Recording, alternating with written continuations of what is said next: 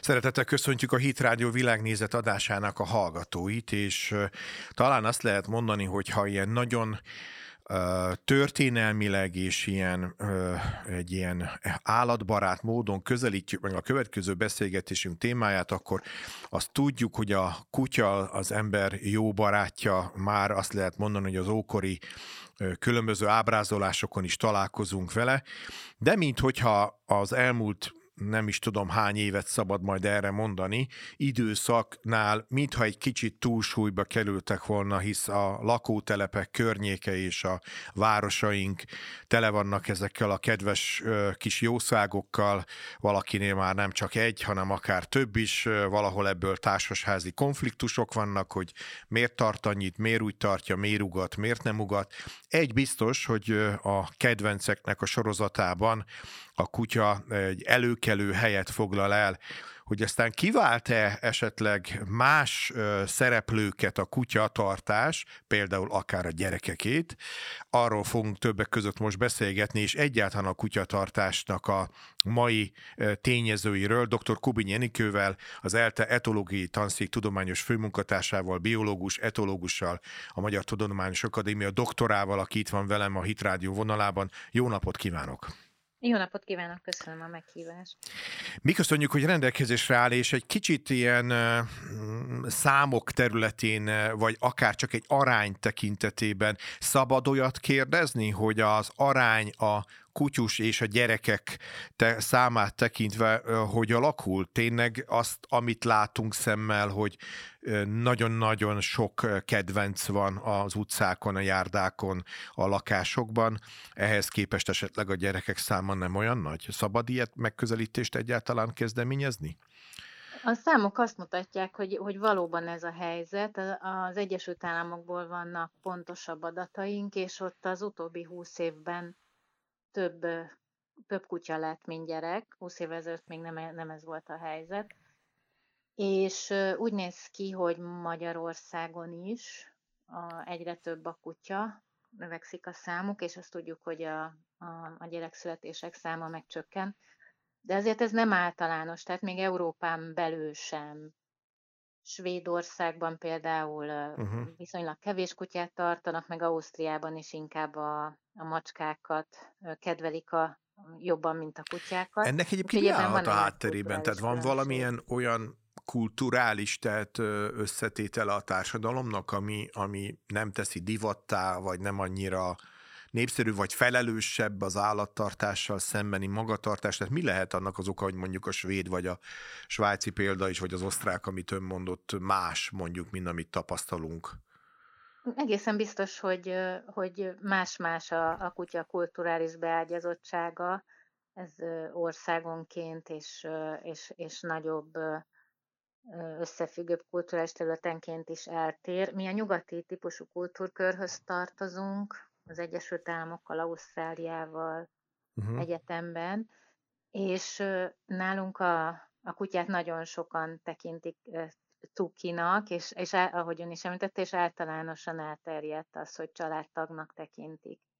A, a keleti típusú kultúrákban, vagy a, a, a muszlim világnézetben, muzulmánoknál sokan ugye tisztáltalan, tisztált, tisztáltalan állatnak tartják, tehát ott nem, ott nem divat a kutyát családtagnak tekinteni, és nem is engedik be a lakásba.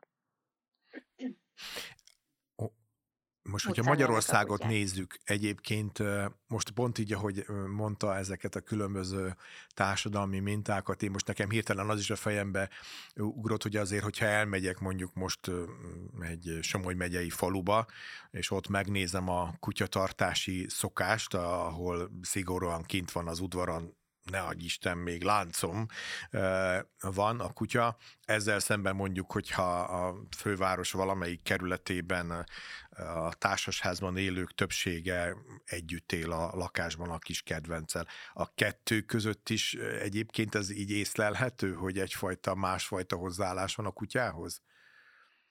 Igen, igen, egyértelműen, és néhány tíz évvel ezelőtt még elterjedtebb volt a, a, a, az ön példájában a somogyi igen, igen, igen. hasonló szemlélet, és most látunk egy változást. Tehát gyakorlatilag az utóbbi évtizedekben kezdett ez szokássá válni, hogy a kutyát családtagnak tekintik. Korábban inkább másféle funkcióit ismerték el, és, és aki nem házőrzésre használta úgymond a kutyát, annál is inkább hobbi volt, sport uh-huh. volt vele, kiképzésekre járt, tehát másképp éppen foglalkoztak a kutyákkal. Még mielőtt a rádió hallgatók itt a műsorvezetőt valamilyen fajta elfogultsággal kommentelnék meg majd a beszélgetésünket. Én magam is kutyatartó vagyok, és lakótelepe kutyatartó, de azért az kétségtelen, hogy amikor vidéken, falun, pórázon sétáltatom a kutyát a falusi járdán, akkor egy elég érdekes látványosság vagyok, úgymond, hogy ez itt nem szokás. Tehát, hogy ott, ott nincs ez a fajta a, fölöltöztetem a kutyát, mert, hideg van, és pórázt adok rá, és sétáltatom, hanem hát ott vannak az udvaron, élik a maguk falkaszerű életét.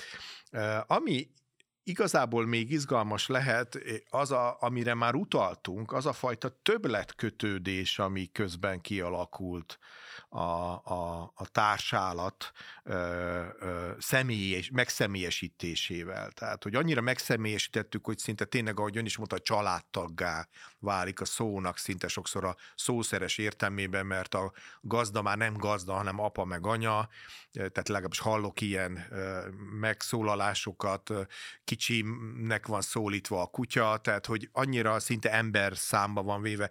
Ez az ön meglátása szerint, aki egyébként nyilván a, a kutya szempontjából, mint egyfajta állat, mint egyfajta lényként ön tudja értelmezni biológusként. Ez, ez, ez kinél, kinél helyes? Ez a, a kutyának ez jót tesz, nem tesz jót, vagy pedig az emberi oldalon kell keresni inkább itt a, itt a, a változásnak a gyökerét? Tehát, hogy Biztos kutya, kutya ez igényelte kut... ezt? Igen, én is ezzel szerettem volna kezdeni, hogy ez nem a kutya kérése volt, hogy, hogy kezeljék őt akár gyerekként. Az biztos, hogy nagyon jó adottságokkal érkezett ebbe a, a szakkifejezéssel nisbe, a kutya ebbe az ökológiai fülkébe, ugyanis keletkezett egy, egy hiány az, az emberek életében, és, és ezt a kutya jól be tudja tölteni, ugye ad feltétel nélküli szeretetet, lehet őt simogatni, illetve lehet kontrollálni, amit sokszor a saját vis, életünkben nem mindig sikerül, de most van egy, van egy kis élőlény, akinek kontrollálhatjuk minden, az életének minden aspektusát, Úgyhogy ezek fontos érzetek az emberek életében, amiket máshonnan esetleg nem kapnak meg. A kutyától viszont lehetséges. Ugye itt a nagy dilemma azért az szokott lenni, hogy ez a kis kedvenc és a kis szóra akartam most nyomatékot adni, ez tényleg mekkora.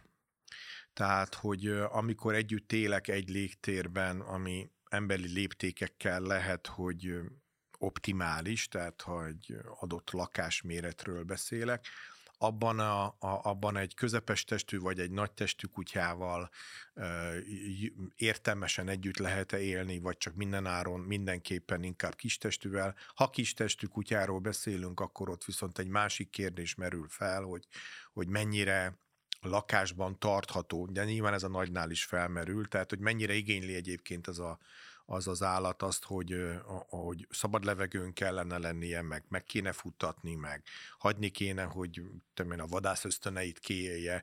Tehát, hogy ezek a fajta megközelítések, akkor most inkább az állat szemszögéből próbáltam meg ezt meg, megkérdezni öntől, ezt ön hogy látja, hogy mégis hogy van?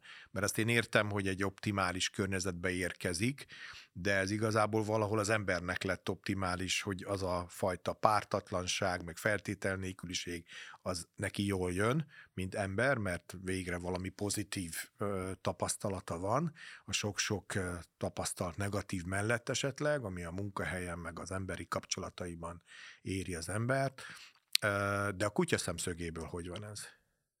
Még egy kicsit reagálnék arra is, hogy ez pozitíve vagy nem, mert nem mindig az. Tehát az, az eléggé egyértelmű, hogy a igazán kiegyensúlyozott testi, lelki harmóniában élő emberek embernek más emberekkel van jó kapcsolata. Igen. Egy, egy kutya ezeket, a, az emberi kapcsolatokat ne, nem igazán tudja pótolni, nem lehet vele beszélgetni, és a, a, a maga a kapcsolat is nagyon egyoldalú, pont amiatt, mert minden minden eleme a létezésnek a kutya esetében az embertől függ.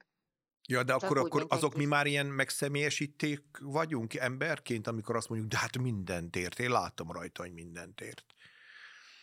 Azt gondolom, hogy igen. Tehát egy, felnőtt emberrel való bensőséges kapcsolatot azért egy, egy kutya bármennyire is odaadó, és bármennyire is szeret, azt, azt nem fog tudni pótolni. Sokan azt mondják, hogy igen, de a, de a számok azért azt mutatják, hogy azok, akik nagyon, nagyon ráfókuszálnak a kutyájukra, az identitásuk része, az életük minden aspektusát a kutya tölti ki, ők nincsenek általában nagyon jól. Tehát vannak, vannak különböző problémáik, és a, akik viszont sok emberrel barátkoznak, a családi életük is kiegyensúlyozott, ők jobban vannak, és ettől persze tarthatnak kutyát, vagy nem tarthatnak, ez független a kutyatartástól.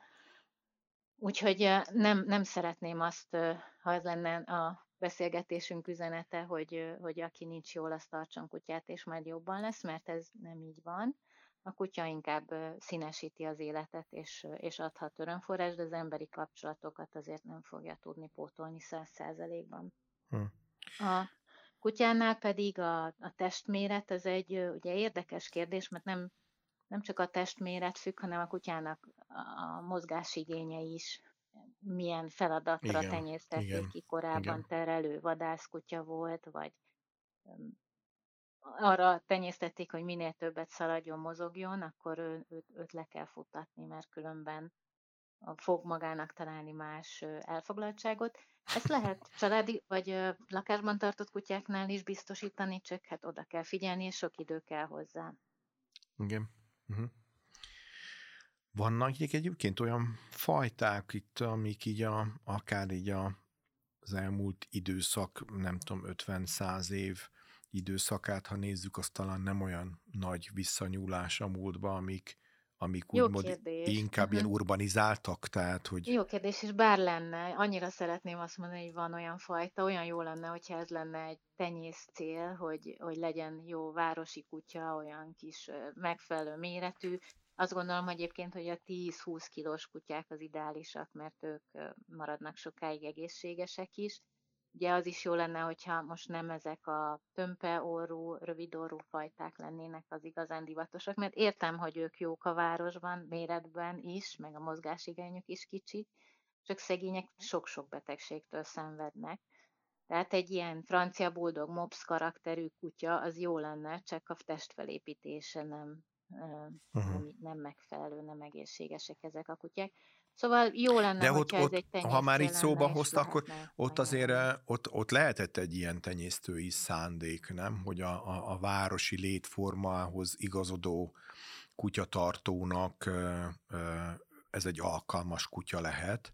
Az a tippem, hogy inkább másképp történt. A, ezek a kutyák a nagy fejük, nagy szemük, magas homlokuk, rövid orruk miatt erősen babaszerűek babasémát idéznek, Aha. és a méretük is olyan, hogy föl lehet őket kapni. Én sokszor, ha távolból látok valakit, ahogy tart, tart egy élőlényt, néha nem tudom, hogy kutyát vagy babát tart, és egyre, egyre gyakrabban derül ki, hogy kutyát.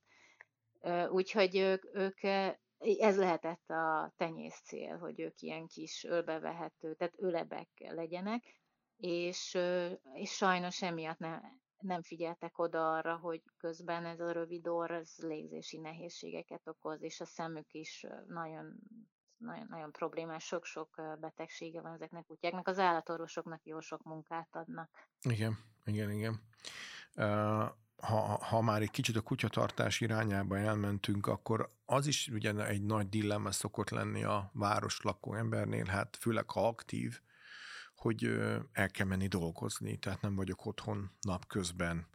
Jó, most persze ezt tudom, hogy a home office műfaj ez árnyalta ezt a képet, de azzal lehet, hogy az a korszak azért most már nem annyira masszív, nem annyira erős, hanem újra vagy hibrid, vagy pedig már jelenléti munkavégzéshez jobban ragaszkodnak a munkáltatók. Tehát az a lényeg, hogy, hogy ez mennyire jó, hogyha egy kutya gyakorlatilag egyedül van.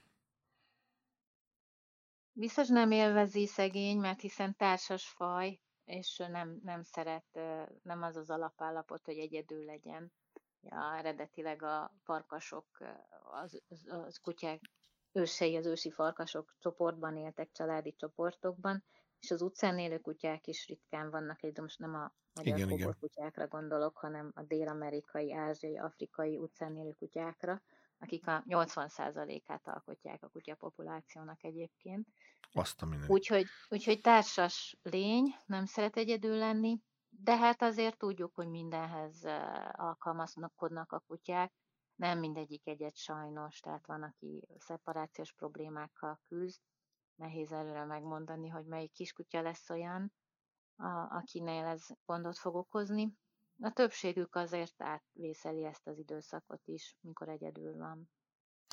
A, és szerintem a beszélgetésünkben szerintem most nyugodtan beoszthatnánk azt a kérdést is, hogy akkor ha egészséges vagyok, mert a felnőtt társadalomban vagy a saját korosztályomnak megfelelően jók az emberi kapcsolataim, mégis úgy döntök, hogy hogy, hogy jó lenne egy, egy kutyát tartani, bármi miatt szeretek sétálni, és akkor viszont nem vagyok egyedül, vagy bármi ilyesmi szempontból, akkor a, a felelősség kérdése, tehát az, hogy, hogy egészen pici kölyökként befogadok egy, egy állatot, az mennyire mérhető, hogy tudatos-e arra a társadalom, vagy, vagy sokszor inkább ilyen impulzusszerű a döntésünk egy-egy állat befogadásánál? Még akkor is, hogyha ez komoly pénzbe kerül, mert tenyésztőtől veszem meg? Mérhető, és most annyira örülnék, hogyha eszembe jutnának pontos számok, mert mi készítettünk tavaly egy reprezentatív felmérést, ahol azt is megkérdeztük, hogy tenyésztőtől, ismerőstől, stb. honnan van a kutyája.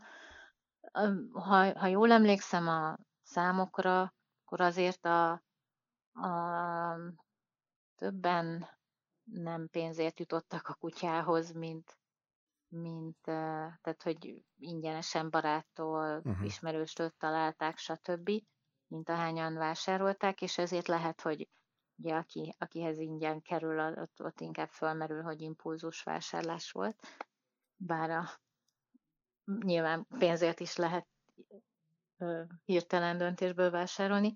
Szóval jogos a kérdés, és persze és az, a, az az adekvát válasz, hogy jó lenne, hogyha ezt felelősen hoznák meg az emberek, hiszen a kutya azért minimum 13 évre szól, ez a kutyák átlagos várható élettartama, és, és nem szobanövény, tehát nem, nem azon, hogy hetente egyszer 5 percet kell rá szánni, hanem hát naponta több órát, és akinek tele van az élete programmal, nem biztos, hogy bele, bele tudja sűríteni, és akkor nem biztos, hogy való neki kutya. Tehát ez, ez nagyon fontos hm. átgondolni.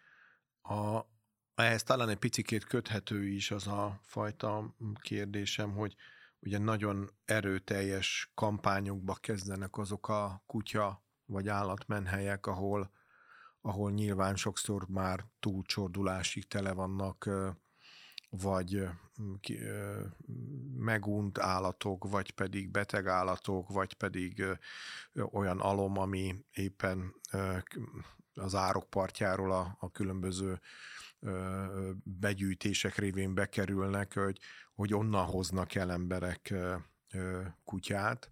Ugye ebben van megint egy emberi magatartás, az a részvét, hogy, hogy akkor én nem, nem vásárolok, hanem elmegyek egy kutyamenhelyre, de ugyanakkor onnantól kezdve ugyanaz az élet indul el, közös élet a kutyával, mint hogyha bárhonnan is hoztam volna a kutyát.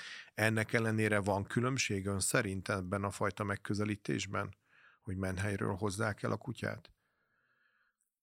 A menhelyi beszerzéseknek valóban, ahogy ön is mondja, legtöbbször ez a indíti, hogy szeretne a, a világgal is jót tenni a, a, a leendő gazda, és megmenteni egy életet. mi azt látjuk a számadatokból, és természetesen rengeteg a kivétel, tehát én magam is fogadtam be menhelyről kutyát, és az életem legjobb kutyája volt, nagyon-nagyon szerettem, nagyon jó kutya volt, de azért azt látjuk a számadatokból, hogy, hogy sok traumát hoznak magukkal a, a menhelyi kutyák, és úgy általában véve több a problémás viselkedés náluk. De mondom, ez attól is függ, hogy mennyire ügyesen választ az ember, mennyire hallgatja meg a, a menhelyi ö, szakembereknek a véleményét ö, arról, hogy hozzá melyik kutya illene, visze magával a kiválasztáshoz egy, egy hozzáértő embert, aki tud a kutya jeleiből olvasni. Tehát nagyon fontos az, hogy, hogy, hogy melyik kutyát hozza el az illető a menhelyről, és az is, hogy ő neki milyen kutyás tapasztalatai vannak, és mennyire tud segíteni a kutyának beilleszkedni. Hm. Ja, ami nagyon érdekes volt így a környezetemben megfigyelni, hogy, hogy a, a menhelyről sokszor ajánlanak idősebb kutyát. Tehát ami miatt lehet, hogy megunták és kidobták, és a kutya már mondjuk lehet, hogy nem is lehet pontosan megállapítani, vagy szakember ezt lehet, hogy nagyjából azért be tudja határolni, de mondjuk már idősebb kutyát. Mire lehet számítani egyébként? És ha jól tudom, akkor hogy önöknek pont is volt a, a kutyák öregedésével kapcsolatosan kutatásaik, vizsgálataik. Nem tudom, persze nyilván a kettő között érdemes összefüggés keresni, de, de mire lehet számítani egy idősebb kutyánál? Igen, mi sokáig foglalkoztunk, és még most is foglalkozunk idős kutyáknak a kutatásával. Nézzük, hogy hogyan öregednek, és hogy milyen párhuzamok vannak az emberek és a kutyák öregedése között. Én ez idő alatt azt tanultam meg, hogy idős kutyát is érdemes örökbe fogadni, főleg akkor, hogyha, hogyha valakinek nem túl aktív az életvitele, mert ugye az idős kutyák már, már kevésbé aktívak, kevesebbet mozognak, soknak mozgásszervi problémája is van, és emiatt sem a szaladgálós típusúak közé tartoznak.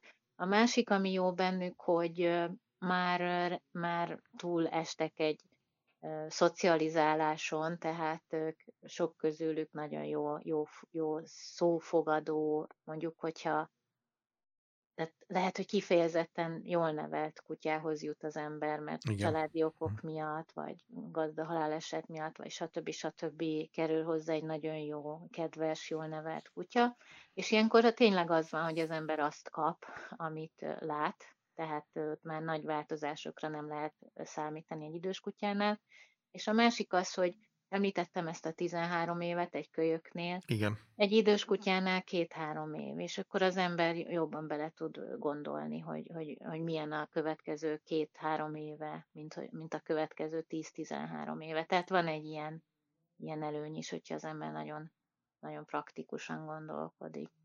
Érdekes volt az is, amit említett, hogy optimálisan így a egészségig a 10 15 kilós, talán hogyha nem biztos, hogy jól idézem ön szó szerint a beszélgetésünknek az első harmadában hangzott el, az lenne egy optimális, úgymond egy ilyen lakásban együtt élt kutyával.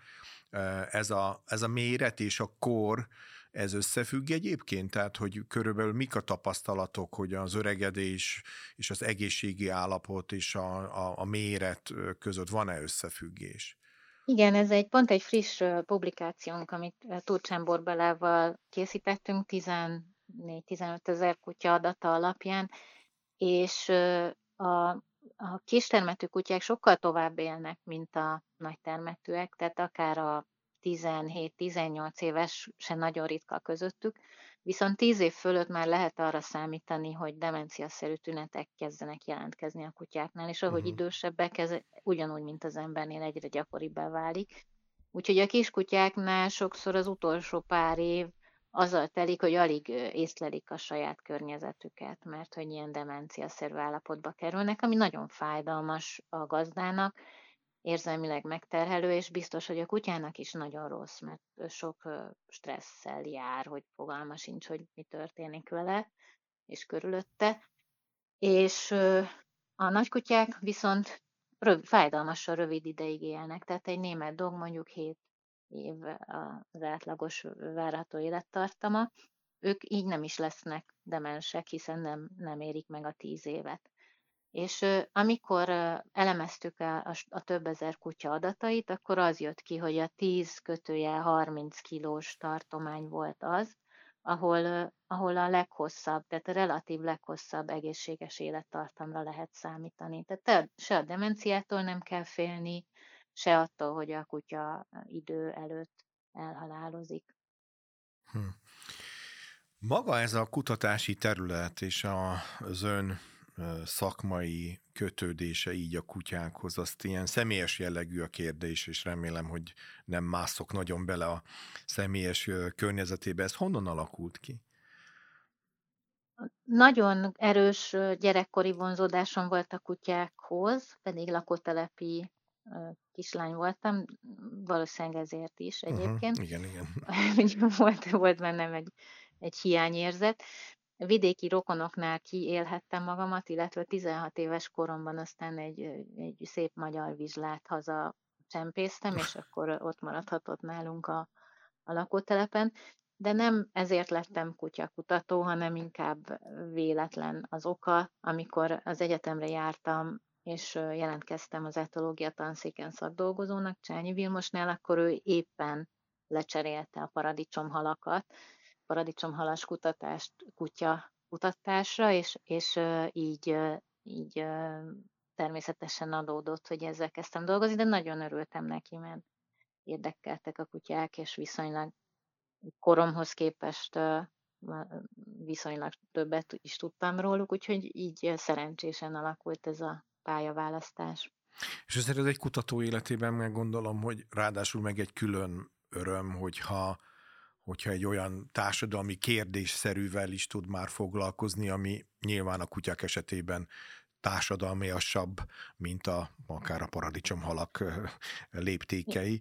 Most ezzel nyilván nem megbántva Csányi nem, Vilmos korábbi nem, a, kutat... Igen, a, a paradicsomhalakról is rengeteget lehet tanulni az emberekről, ugye ez genetikai kutatás volt, és az, hogy a gének mennyire határozzák meg a viselkedést, az nagyon univerzális. De ahogy mondja, a, és például az öregedés kutatás kapcsán is, ugye nekem nagyon erős élményem volt, hogy, hogy milyen nehezen engedik el az emberek az idős kutyájukat, mennyire kötődnek hozzájuk, még akkor is adott esetben a kutya szenved már, és emiatt is kerültem át most egy, vagy váltottam egy másik kutatási területre, hogy mi a társállatok funkciója ma hmm. a társadalomban, tehát pont azzal a kérdéssel, amivel az elején kezdtünk, és akkor hadd mondjak el még két számot, mert az elején a családtag státuszról beszéltünk, és említette a vidéki kutyákat is, tehát természetesen nem mindenki tekinti családtagnak, de a magyar lakosságnak, a magyar kutyatartóknak több mint 60%-a családtagnak tekinti a kutyáját.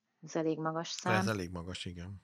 És, és ami meg a legmeghökkentőbb szerintem, az az, hogy 10 kutyatartóból egy fontosabbnak gondolja, minden, minden más embernél, minden embernél fontosabbnak gondolja a kutyáját és egyébként a macskáját is. Tehát ebben Igen, a kérdésben a macskát szinte is. már ilyen, ilyen uh, szlogenek, illetve ilyen életfilozófiákká válnak Igen. elég gyakran, miket lehet hallani csalódottságot, vagy, vagy bármit követően, hogy jobban meg lehet bízni a kutyában, mint a szomszédban, mint a főnökömben, mint a munkatársamban, vagy már nem tudom kibe. Uh, és hát ezek nyilván ilyenkor azért kicsit uh, úgy meg is tudják ijeszteni az embert, hogy hogy, hogy akkor, akkor egy adott esetben többre is vagyok, többre is van nézve a kutya, mint mondjuk akár az én emberi entitásom. Ez egyébként az önmeglátása szerint ez kulturális sajátosság, volt már egy ilyen hasonló jellegű kérdésem, csak az még akkor inkább a tartásra vonatkozott, vagy a kedvencek tartásának a módjára. Tehát ez a magyar, aki ugye ilyen kesergő életmódú, ahhoz is köthető, vagy ez máshol is azért így van? Hogy a, a, úgymond a kutyának van egy ilyen nagyobb intelligencia tulajdonítva, nagyobb empátia, nagyobb kapcsolattartó készség. Nem csak magyar, nem csak magyar Nem. tulajdonság ez, ez más országokban is megjelenik, és főleg az Egyesült Államokban. Tehát a nagy kutya tartó társi kultúrájú államokban, Nagy-Britanniában is. És azért is örülök az ilyen beszélgetéseknek, mert szerintem ez egy olyan jelenség, ami megérdemli a, a társadalmi figyelmet. Tehát Mhm. amikor emberek tömegei, tényleg tömegei jelentik ki, hogy a, a kutya számukra mindenkinél fontosabb, és olyan emberekről is beszélünk, akiknek amúgy gyereke is van, Igen. a, igen. akkor, akkor, és nem azt mondom, hogy én tudom ezekre a kérdésekre a választ, én csak azt szeretném, hogyha ezekről többen is gondolkoznánk, és, és Pedig pont ezt akartam kérdezni, hogy azért van ebből gyógyulás? Tehát, hogy... hogyha például el, elhangzik, akár tőlem is, hogy, hogy nagyon rendre ismételten azt találják a tudományos kutatások, hogy az emberi kapcsolatok azok, amik a leginkább védő hatásúak a, az egészségre például, és hogy a leghosszabb életet megélő embereket, hogyha Hmm. összegyűjtik és megkérdezik, hogy nem, nem, is, nem feltétlenül kérdezik meg, mert ezek nem tudatos dolgok, de hogyha megvizsgálják, hogy hogyan élnek, akkor, akkor kiderül, hogy nagyon sok, nagyon sok barátjuk, ismerősük, családtagjuk van, akikkel tartják a kapcsolatot, és ezeket napi szinten ápolják ezeket a kapcsolatokat. Tehát, hogy vidám emberi kapcsolatok, megbízható eh, emberek, egy erős szociális háló van körülöttük, és ez, ez, eh, ez, ez nagyon, eh, nagyon fontos, és ezt kell mindenkinek keresni. És hogyha ezt kutyának a segítségével találja meg, úgy szerez új barátokat, az nagyon klassz. Egyébként ez De így hogyha- van. Ez így van. Igen. És, és, és például ezen a héten jött ki egy olyan kutatás, ahol hosszú távon vizsgálták, hogy mi a kutyának a legjobb hatása, és számos hatás közül egyetlen egy emelkedett ki, és az pont, pont ez volt, amiről beszélünk, hogyha a kutyán keresztül pozitív interakcióba kerül a gazda más emberekkel, akkor sokkal jobb lesz a mentális jóléte. Igen, ezt, ezt abszolút alá tudom támasztani, hogy én új lakóként költöztem a lakótelepre, és a kutyánál jobb ilyen közvetítő az emberi kapcsolatteremtésben talán kevés dolog lehet, de nem. De egyébként amit mondott, az viszont azt gondolom, hogy így karácsony előtt egy nagyon-nagyon jó üzenet, úgyhogy társasjátékokra és a beszélgetésekre fel. Az ünnepeket használjuk ki erre a, erre a fajta emberi, emberek közötti kapcsolatápolásra és kapcsolat erősítésre, és nagyon szépen köszönöm, hogy rendelkezésünkre állt. Dr. Kubinyi Enikővel, az ELTE etológiai tanszék tudományos főmunkatársával, biológussal, etológusokkal, beszélget, etológussal beszélgettünk a kutyatartásról és a kutyák és az ember közötti viszonyról. Köszönöm szépen, hogy itt volt velünk, kellemes ünnepeket, szép napokat kívánok. Önöknek is kellemes ünnepeket.